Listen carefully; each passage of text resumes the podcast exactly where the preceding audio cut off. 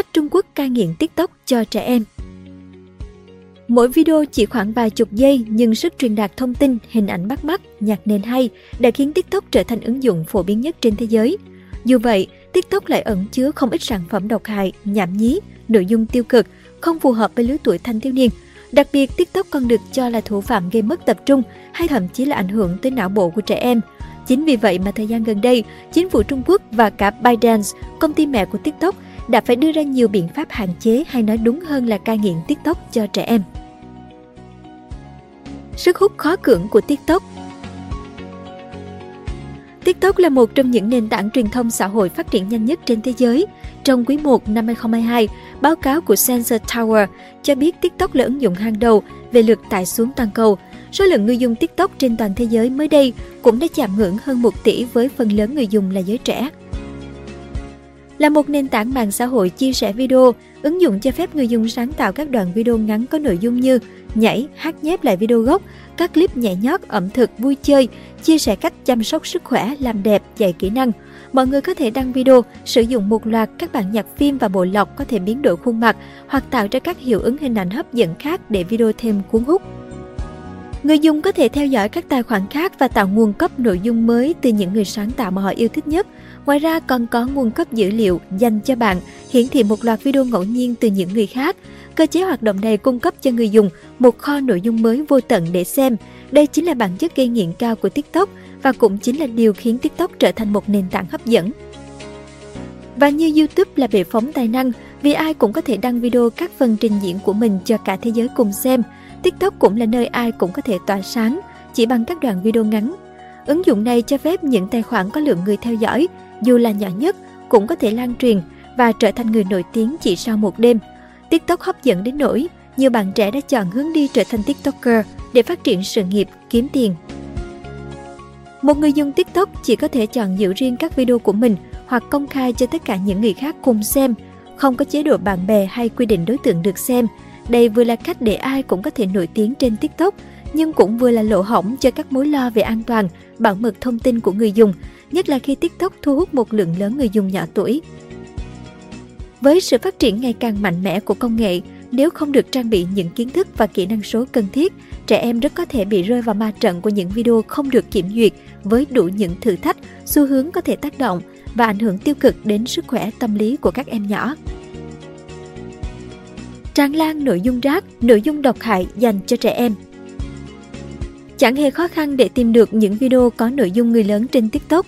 Đó là những clip mà người chơi cố tình khoe những điểm nhạy cảm trên cơ thể, nhảy những điệu nhảy khiêu gợi, Điều đáng lo ngại là có rất nhiều clip người thực hiện mới chỉ là những bạn trẻ vẫn còn ngồi trên ghế nhà trường, chưa đủ chín chắn hay ý thức được về những hiểm nguy tiềm tàng khi đăng tải các video, hình ảnh trong trang phục thiếu vải.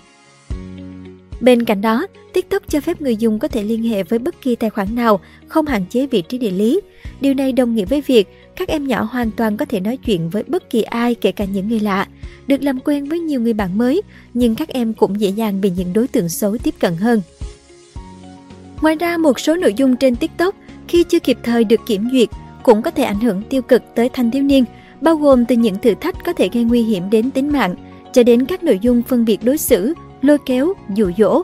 Ví dụ một số thử thách và xu hướng xấu như giới trẻ phá hoại phòng tắm của trường học, xếp nhiều thùng sữa lên nhau rồi đi qua, mài răng và ăn ngô được gắn trên máy khoan điện.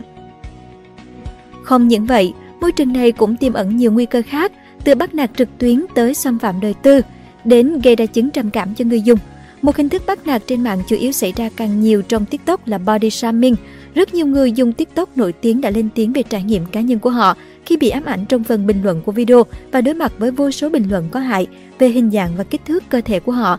Điều này có thể có những ảnh hưởng sâu rộng đến những người dùng trẻ tuổi vẫn còn đang phát triển về tinh thần và thể chất, có khả năng dẫn đến cảm giác vô giá trị và bị sỉ nhục. Là phụ huynh đang có hai con gái, đứa lớn học lớp 6, đứa nhỏ đang học lớp 2 rất mê TikTok. Anh Lê Văn Bình ở Hà Đông, Hà Nội cũng không giấu được sự lo lắng. Anh chia sẻ, quả thực nếu như TikTok có sự quản lý về nội dung thì cũng rất hay. Tôi thấy hai con của tôi có thể học được những điệu nhảy hay cách sáng tạo đồ vật trên đó. Tuy nhiên, cũng không ít những video có hình ảnh khiêu dâm, bạo lực, thậm chí có cả những trò thử thách ảnh hưởng đến sức khỏe, tính mạng của trẻ em. Nếu mình không giám sát được suốt quá trình xem của các con thì thực sự quá nguy hại. Cũng giống như anh Bình, chị Lê Thanh Huyền 38 tuổi ở Ba Đình, Hà Nội, có con trai đang học lớp 9, cũng suốt ngày lướt TikTok. Chị bảo con thường học online ở nhà nên không thể nào kiểm soát được con xem những gì. Chị Huyền kể lại, có lần tôi về nhà thấy hai má con mình bầm tím. Tôi lo lắng hỏi con bị làm sao thì nó hồn nhiên trả lời, con học trên TikTok. Cái chú đấy bảo là các bạn cứ thử lấy hai ngón tay kẹp mạnh lên má sẽ có kết quả bất ngờ. Và thế là kết quả bất ngờ của con tôi là hai má tím bầm như bị đánh. TikTok ảnh hưởng tới não bộ trẻ em thế nào? Sẽ không quá lời khi gọi TikTok là chất kích thích trên nền tảng kỹ thuật số, bởi việc sử dụng TikTok mỗi ngày sẽ khiến người dùng mà đặc biệt là trẻ em có hiện tượng bị nghiện và luôn phải dành rất nhiều thời gian chỉ để sử dụng mạng xã hội này. Khi bạn xem được một video thú vị trên TikTok, não bộ của bạn sẽ bắt đầu tiết ra dopamine, tạo nên khoái cảm, thỏa mãn và sự hưng phấn.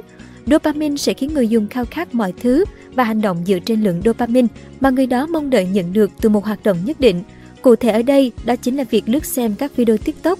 Thứ đáng sợ ở đây đó là dopamine sẽ bị hao mòn khi người dùng phải rời TikTok để thực hiện các công việc cá nhân nhàm chán hàng ngày. Khi điều này xảy ra, người dùng có xu hướng tìm kiếm cảm giác thỏa mãn từ TikTok nhiều hơn và chu kỳ gây nghiện được tiếp tục. Thậm chí một bài báo từ The Wall Street Journal đã báo cáo rằng việc say sưa xem các video clip ngắn trên TikTok đang gây hại cho não bộ của trẻ em. Các bậc cha mẹ phàn nàn rằng con cái họ không còn có thể ngồi xem hết những bộ phim dài tập vì chúng cảm thấy những bộ phim này chậm một cách khó chịu. Mặt khác, một số phụ huynh phàn nàn rằng con cái họ khó tập trung vào bài tập về nhà hoặc khi đọc sách. Vấn đề vẫn nằm ở việc TikTok là một ứng dụng hoàn hảo để kích thích dopamine ở não bộ và khả năng gây nghiện của TikTok tác động không tốt đến sự phát triển của trẻ nhỏ. Đối với trẻ em, khi nhận thức chưa được hoàn thiện đầy đủ, chúng sẽ không biết đâu là điểm dừng cho sự hưng phấn. Các video ngắn tương tự như kẹo giải phóng một lượng lớn dopamine trong trung tâm khoái cảm của não bộ. Sự vội vã đó khiến trẻ em muốn xem nhiều hơn, giống như đứa trẻ đang ở trong cửa hàng kẹo và được ăn thỏa thích, một chuyên gia chia sẻ. Theo các chuyên gia tâm lý, Việc cho trẻ nhỏ tiếp xúc với TikTok từ sớm sẽ khiến chúng giảm đi tương tác với thế giới xung quanh, thay vì chơi những trò chơi với bạn bè đồng trang lứa để có được cảm xúc hưng phấn. Trẻ em lại có xu hướng lướt TikTok hàng giờ liền, điều này dẫn đến chậm phát triển về mặt cảm xúc xã hội. Cách cai nghiện TikTok cho trẻ nhỏ. Đứng trước những mối nguy hại cho trẻ nhỏ, Trung Quốc đã có những biện pháp hạn chế, hoặc nói đúng hơn là ban hành những chính sách cai nghiện TikTok cho trẻ em – Cơ quan Quản lý Phát thanh và Truyền hình Quốc gia của Trung Quốc NRTA đã nhiều lần nhấn mạnh đến việc tạo ra không gian trong sạch cho video ngắn, cải thiện mức độ bảo vệ người vị thành niên, đóng vai trò tích cực trong nuôi dưỡng tình cảm, khai sáng tâm trí và các xu hướng hàng đầu. Năm 2018, Douyin phiên bản TikTok Trung Quốc đã ra mắt công cụ kiểm soát cho phụ huynh cấm người chưa đủ tuổi xuất hiện trong livestream. Ứng dụng còn bổ sung chế độ thanh thiếu niên với nội dung chất lọc tương tự YouTube Kids. Đến năm 2019, Douyin giới hạn thời gian sử dụng trong chế độ thanh thiếu niên là 40 phút mỗi ngày, truy cập từ 6 đến 22 giờ. Hai năm sau, người dưới 14 tuổi chỉ được sử dụng Douyin trong chế độ thanh thiếu niên. Để đảm bảo thanh thiếu niên không sử dụng tài khoản của cha mẹ, mọi tài khoản trên Douyin được liên kết với danh tính thực tế của người dùng. Ngoài ra, công nghệ nhận diện khuôn mặt được dùng để giám sát người phát livestream. Về nội dung chế độ thanh thiếu niên của Douyin cũng cấm các video đùa giỡn có tính chất mê tín dị đoan, hoặc địa điểm giải trí bao gồm sàn khiêu vũ hoặc là quán karaoke. Trong một nỗ lực cai nghiện TikTok cho trẻ em, ByteDance, công ty mẹ của TikTok mới đây cho biết tất cả tài khoản người dùng dưới 18 tuổi sẽ bị tự động giới hạn 60 phút sử dụng ứng dụng mỗi ngày. Trong trường hợp muốn tắt giới hạn mặc định này, họ cần phải gõ mật khẩu, động tác mà công ty đưa ra để đảm bảo người dùng nhận thức được họ đang chủ động vượt mức thời gian giới hạn. Đối với những người dùng dành hơn 100 phút mỗi ngày trên ứng dụng TikTok, họ sẽ được thông báo tự đặt giới hạn thời gian cho bản thân. Ngoài ra, người dùng thanh thiếu niên cũng nhận được tin nhắn hàng tuần thống kê chi tiết thời gian họ đã sử dụng ứng dụng mỗi ngày vừa qua. Tính năng mới cũng đi kèm với lựa chọn liên kết gia đình, Family Pairing, nghĩa là cha mẹ có thể đặt ra giới hạn thời gian cho con cái mình.